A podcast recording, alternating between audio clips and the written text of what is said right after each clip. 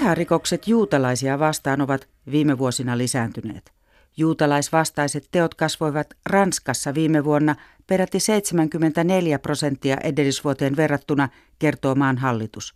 Britanniassa kasvua oli 16, Saksassa 60 prosenttia. Muun muassa Euroopan komissio on huolestunut kehityksestä. Minä olen Sari Taussi.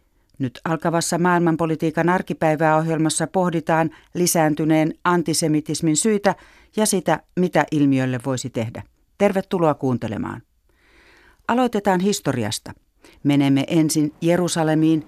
Siellä toisen maailmansodan aikaisia rikoksia tutkii edelleen Simon Wiesenthal-keskus.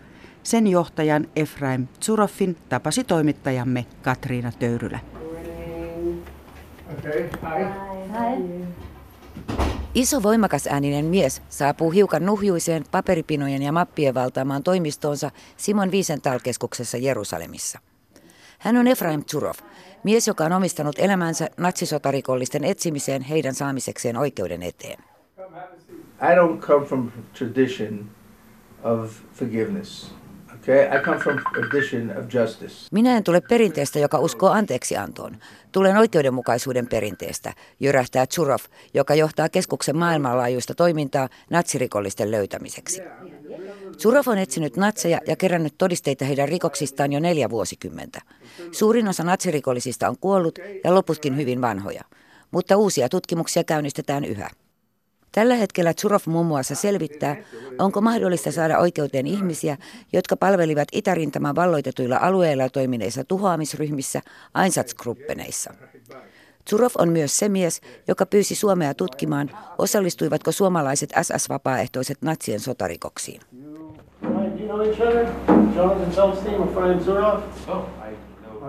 Zurov vie meidät toimistonsa lähellä sijaitsevaan kahvilaan, jossa hänet selvästikin tunnetaan.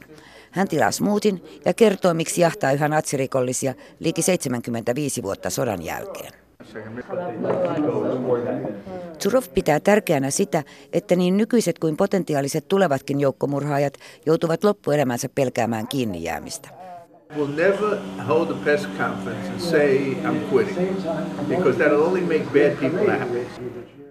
En tule koskaan pitämään tiedotustilaisuutta, jossa sanon lopettavani. Se tekisi vain pahat ihmiset onnellisiksi, Zurov sanoo. Zurovilla on riittänyt metsästettävää. Natsirikollisten tuomitseminen jäi toisen maailmansodan jälkeen puolitiehen tai oikeastaan vasta alkuvaiheeseen. Johtavia natsirikollisia kyllä tuomittiin aluksi näyttävästi ympärin oikeudenkäynneissä sekä oikeudenkäynneissä eri maissa. Mutta pian into hiipui. Yksi syy oli kylmä sota, joka käänsi huomioon muihin asioihin. Tuomiolle joutui lopulta vain pieni osa niistä sadoista tuhansista, jotka olisi voitu tuomita.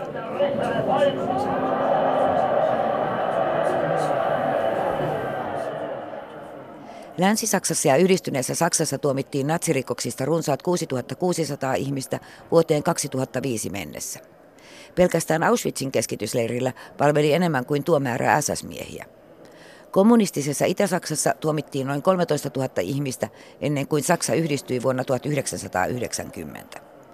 Kuinka moni ihminen olisi sitten pitänyt tuomita? Historioitsijat eivät ole yksimielisiä edes siitä, kuinka moni osallistui suoraan tappamiseen, kertoo brittihistorioitsija Mary Fulbrook minulle puhelimitse. One is that historians estimate somewhere between 200,000 uh, to anywhere up to maybe half a million, maybe even a million people were involved in killing Jews directly. Historioitsijoiden luvut tappamiseen suoraan osallistuneista vaihtelevat 200 000 puoleen miljoonaan, jopa miljoonaan, Fulbrook kertoo. Määrä kasvaa valtavasti, jos mukaan lasketaan tappamiseen välillisesti osallistuneet. People who could, in principle, have been brought to trial must include employers of slave labor from concentration camps – physicians and assistants in sanatoria for the mentally and physically disabled where Oikeuteen olisi voitu tuoda myös orjatyövoiman käyttäjiä, lääkäreitä, virkamiehiä sekä vammaisten ja mielisairaiden laitosten työntekijöitä, jotka osallistuivat potilaiden tappamiseen natsien rotuoppien mukaisesti, Fulbrook sanoo. Hän toteaa, että oikeutta ei haettu riittävästi silloin, kun tekijöitä oli 1960-lukuun mennessä vielä helppo löytää. Nyttemmin Saksa on kuitenkin kunnostautunut jäljellä olevien natsirikollisten löytämisessä.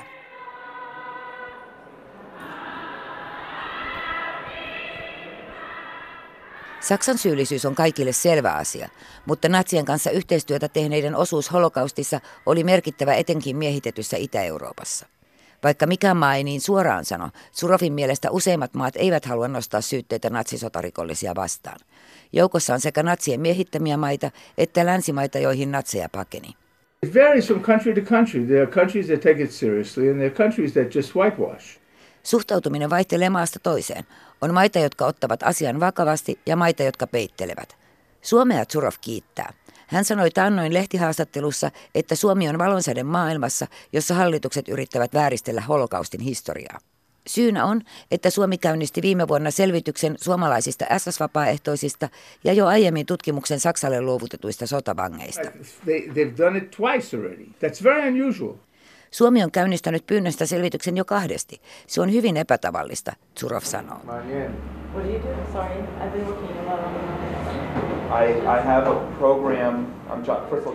Natsirikollisten etsimisen lisäksi Zurovin toinen missio onkin sen varmistaminen, ettei juutalaisten joukkotuhonnan historiaa vääristellä eri maissa. That's the, it's an evolution. In other words, there's no question that's the next phase of the job. Se on työni seuraava vaihe, hän toteaa. Natsirikollisten jahtaamisessa Zurovilta saavat kiitosta ainakin Yhdysvallat, Nyky-Saksa ja jossain määrin Serbia. Huonoimman arvosanan saa Ukraina, joka ei ole Neuvostoliiton hajoamisen jälkeen lainkaan tutkinut natsirikoksia, saati nostanut syytteitä. Perässä tulevat Baltian maat. Kritiikkiä saavat myös Suomen pohjoismaiset naapurit. Ruotsissa ja Norjassa natsisotarikollisia ei voida enää lainkaan tuomita, koska maat sovelsivat aikoinaan rikosten vanhenemissääntöjä myös näihin rikoksiin. Zurov uskoo, että maiden haluttomuutta olla myöntämättä osuuttaan holokaustiin selittää moni asia – Yksi syy on halu välttyä häpeältä, kuluilta ja huonolta julkisuudelta. Oman maan kansalaisten paljastuminen natsirikollisiksi voisi myös pilata kansakunnan narratiivia, tarinaa siitä, millainen kansakunnan historia on. Hyvä esimerkki tästä on Tanska. Vuosien ajan päätarina oli, että tanskalaiset pelastivat juutalaisia. Kun Natsi-Saksa oli miehittänyt Tanskan, suurin osa maan juutalaisista lähetettiin veneillä turvaan Ruotsiin. Tanskasta kuitenkin myös liittyi Waffen SSään tuhansia vapaaehtoisia ja maa luovutti juutalaispakolaisia Saksalle. The truth in the case of Denmark is mixed. It's the larger picture is, is good, is, is unique. But if anyone Totuus Tanskasta on kahtalainen. Suurempi kuva on hyvä, ainutlaatuinen. Kuitenkin myös tarinan toinen puoli tulee tietää, sanoo Zurov. Liettuassa puolestaan narratiivi on, että he eivät ole itse vastuussa – Ajatellaan, että vastuussa ovat saksalaiset ja itävaltalaiset, jotka tulivat heidän maihinsa ja tappoivat juutalaisia. Hänen mukaansa paikallinen väestö oli kuitenkin vahvasti mukana holokaustissa kaikissa kolmessa Baltian maassa. I, my, my approach was that this is important for them. It's not for me. Zurov kertoo sanoneensa Baltian maille, että niiden pitäisi tutkia historiansa itsensä, ei Zurovin ja Simon Wiesenthal-keskuksen takia. Historian kieltäminen on moraalisen saastumisen muoto, sanoo Jerusalemissa tapaamani natsien metsästäjä Efraim Zurov.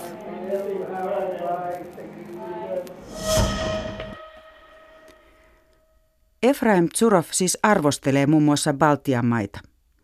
Tänä viikonloppuna Latviassa väitellään jälleen tiukkaan sävyyn sotahistoriasta. Natsi-Saksan joukoissa taistelleet SS-veteraanit kokoontuvat joka vuotiseen muistotilaisuuteen – ja paikalla on myös vastamielenosoitus. Markus Kuokkasen jutussa pohditaan, miten Baltian maat ja etenkin Latvia ovat käsitelleet holokaustiin liittyviä rikoksia. When the Nazi invasion started in late June 1941, kun Natsi-Saksan joukot saapuivat Latviaan, massa oli vielä noin 75 000 juutalaista. Heistä vain 600 selvisi hengissä Latviassa ja korkeintaan pari tuhatta Saksan ja Puolan keskitysleireillä. Näin kertoo Ilja Lenski, historioitsija ja Latvian juutalaisten museon johtaja.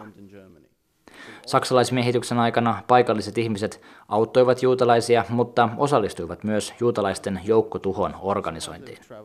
He toimivat esimerkiksi puolisotilaallisessa Arais-kommandoryhmässä, joka matkusti ympäri Latviaa tappamassa juutalaisia. Going from town to town, murdering Jews, and then they would return to Riga. Tämä tarina on varsin erilainen kaikissa Baltian maissa.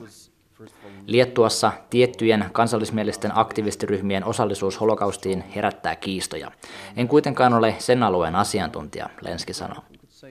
Virossa juutalaisyhteisö oli huomattavasti pienempi ja suurin osa selvisi hengissä. Natsien metsästäjä Efraim Surov kritisoi Baltiaa siitä, miten alueella on selvitetty holokaustiin liittyviä rikoksia. We have investigated uh, as much we, we can. Latvian miehitysmuseon historioitsija Karlis Dambitis vastaa, että aihetta on tutkittu niin paljon kuin sitä on mahdollista tutkia.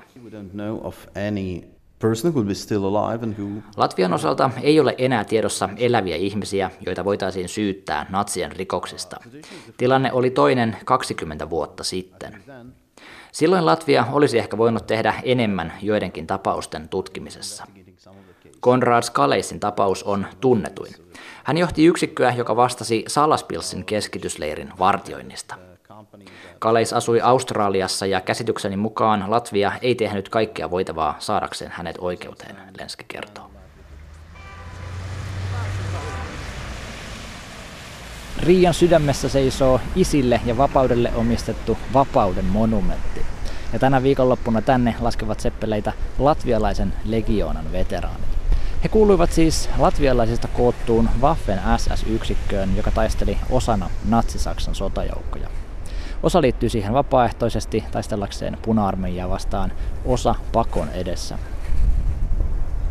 Joka vuosi tätä seremoniaa tulee vastustamaan äänekkäitä protestoijia, jotka kantavat esimerkiksi kuvia ruumiskasoista natsien uhreista.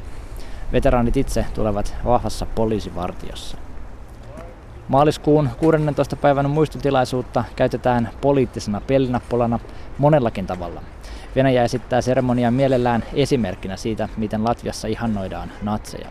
Venäjän valtio on pyrkinyt yhdistämään latvialaisen legionan sotarikoksiin. Latvian politiikassa nationalistit erottautuvat muista tukemalla marssia. Kyse ei ole valtiollisesta seremoniasta, vaan veteraanien omasta tapahtumasta. Uh, if you are talking about Latvian SS Legion, uh, it was formed in 1943. And, uh... Karlis Dambitis selittää, että latvialainen SS-legiona muodostettiin vasta holokaustin jälkeen. Tämä yksikkö ei ollut tekemisissä holokaustin kanssa, hän sanoo. Mutta voimme sanoa, että jotkut sen jäsenet osallistuivat holokaustiin ennen kuin yksikkö muodostettiin. Toinen kipupiste latvialaisessa keskustelussa on legendaarinen ilmailun pioneeri Herbert Tsukurs – Tsukurs on monille sankari, mutta hän kuului myös Arais-kommando-ryhmään. Constantly there is a group of, let's say, public activists who are promoting his image as a Latvian hero. Tietty ryhmä levittää Tsukursista kuvaa kansallissankarina, joka ei tehnyt mitään väärää, ja joka pitäisi haudata nyt niin sanotulle veljen hautausmaalle muiden kansallissankarien viereen, Ilja Lenski selittää. On nähtävä, että hän kuului Arais-kommandoryhmään ja se mitätöi kaikki hänen hyvät tekonsa, Dampitis sanoo. Rikokset ihmisyyttä vastaan eivät vanhene koskaan ja Sukursin syyllisyyttä on selvitetty vielä aivan viime kuukausina. Tänä keväänä Latvian yleinen syyttäjä sai valmiiksi selvityksen, jonka tulos oli, että ainakaan enää ei löydy aukottomia todisteita Sukursin osallistumisesta juutalaisten kansanmurhaan. Tämä ei tietenkään tarkoita sitä, että hän olisi syytön. Viime vuonna Latvian valtio täytti 100 vuotta ja juhlavuoden virallisessa elokuvaohjelmistossa oli myös holokaust-elokuva. Se kertoi Zaanis Lipkestä, latvialaisesta, joka piilotti ja pelasti henkensä kaupalla suuren määrän juutalaisia natsien kynsistä. Elokuva sai paljon näkyvyyttä ja toi uutta yleisöä myös Riien Zaanis Lipke-museoon, paikkaan jossa Lipken maanalainen piilopaikka sijaitsi. Uh, because of the movie, this uh, topic came into households. Elokuva toi aiheen ruokapöytäkeskusteluihin. Se toimi keskustelun ja ajatusten vaihdon sytykkeenä, sanoo museon kouluttaja Maija Meijere. Politiikka kuitenkin hämmentää monisyisen historian prosessointia. Yeah, this pain. Poliitikot hyödyntävät historian kärsimystä ja ihmisten kouluttamattomuutta. Kun he tulevat mukaan, se polarisoi keskustelua entisestään, pohtii museon projektikuraattori Anna Persteina. Kaikki ovat sitä mieltä, että holokausti ja paikallisten osallisuus siihen eivät ole Latviassa tabuja. Niistä kyllä keskustellaan. In Latvia, at least the Jewish community doesn't feel uh, much of anti-Semitism. Lenski sanoi, että nykylatviassa juutalainen yhteisö ei koe merkittävästi juutalaisvastaisuutta. Ei sillä tavalla kuin Ranskassa tai Britanniassa. There are all these research like in France or Britain where the Jewish communities feel seriously threatened. Studiossa on nyt juutalaisuuden historian tutkija Riikka Tuori Helsingin yliopistosta. Tervetuloa. Kiitos. Puhutaan tästä päivästä. Juutalaisvastaisten hyökkäysten määrä on kasvanut jyrkästi.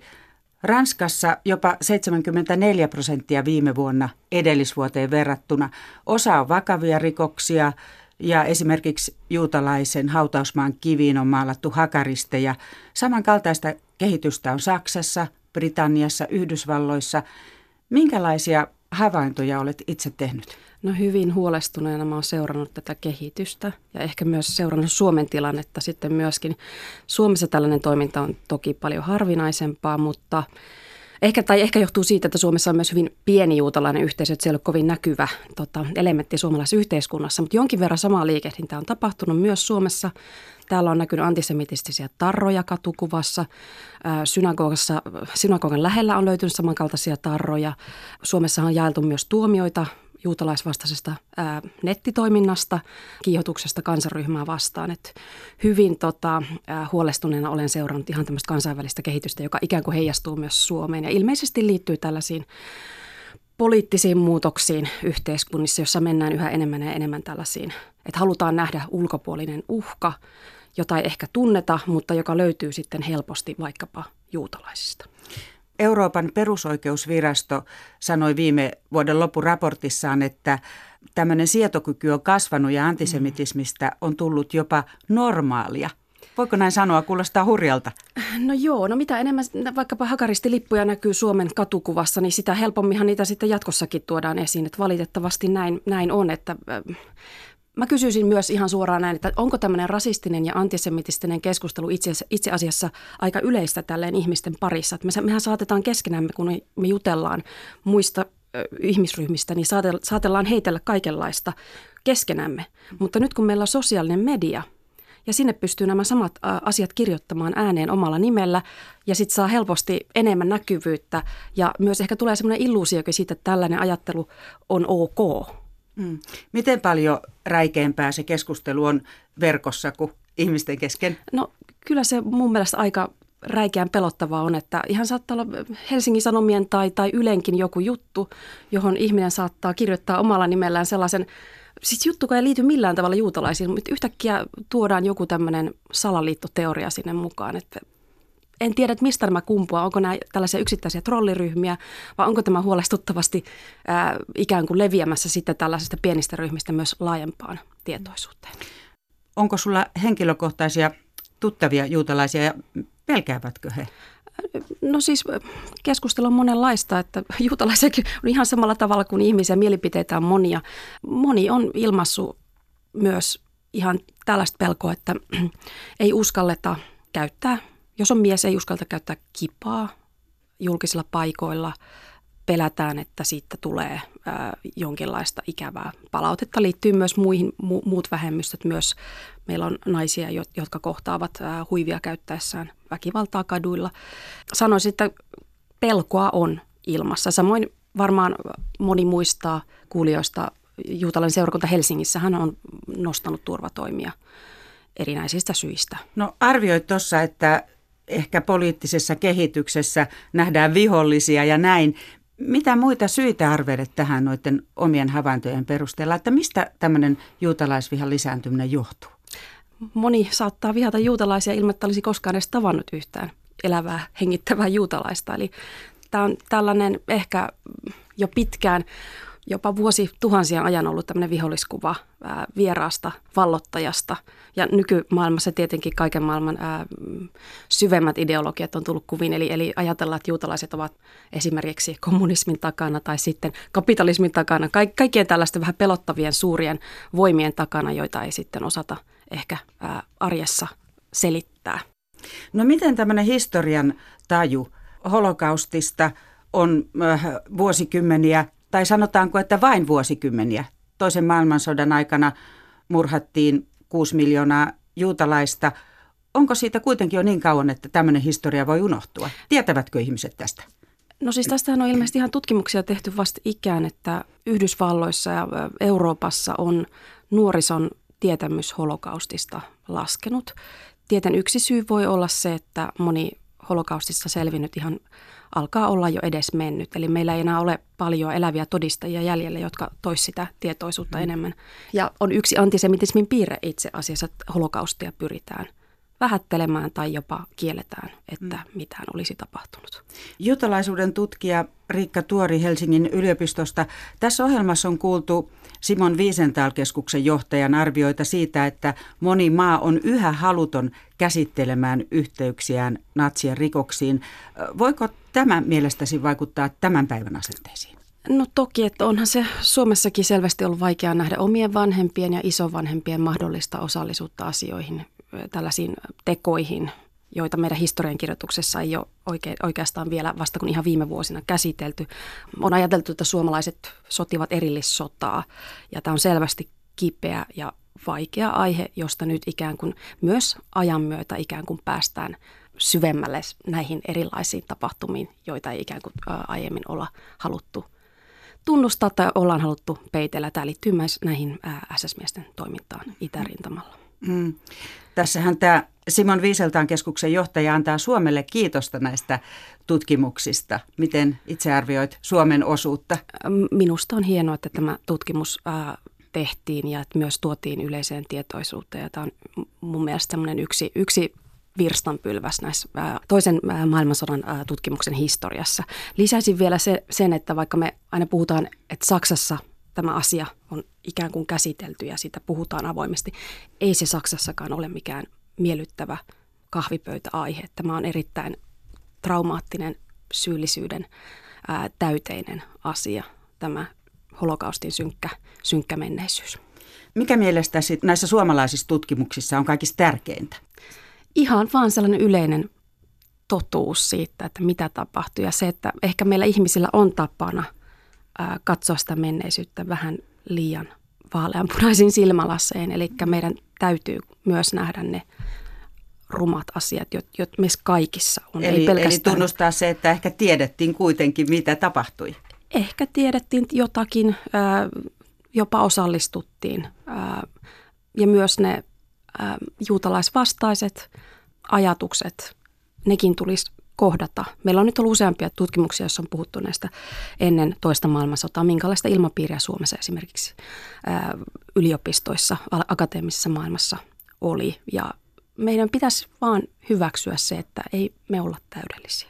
Juutalaisuuden ja myös historian tutkijana, niin mitä sanot, että miksi historian selvittäminen on tärkeää tälle päivälle? Miten ajattelet itse? No juuri se, että kyllähän se me ikään kuin ollaan sokeita tänä päivänä, jos me ei ymmärretä, että mikä, mikä kehityskulku esimerkiksi johti siihen, että yhtä ihmisryhmää ja useita ihmisryhmiä nähtiin, ryhdyttiin kohtelemaan niin kuin vaikkapa toisen maailmansodan aikana tapahtui. Ja eihän tämä ole mikään asia, joka raja, rajautuu vain toiseen maailmansotaan, vaan ihan koko ajan, kun katsotaan ympärille, meillä on tällaista historiattomuutta tapahtumassa, halua ikään kuin muistaa vain niitä hyviä asioita ympäri Eurooppaa eri demokraattisissakin valtioissa. Näin sanoi juutalaisuuden tutkija Riikka Tuori.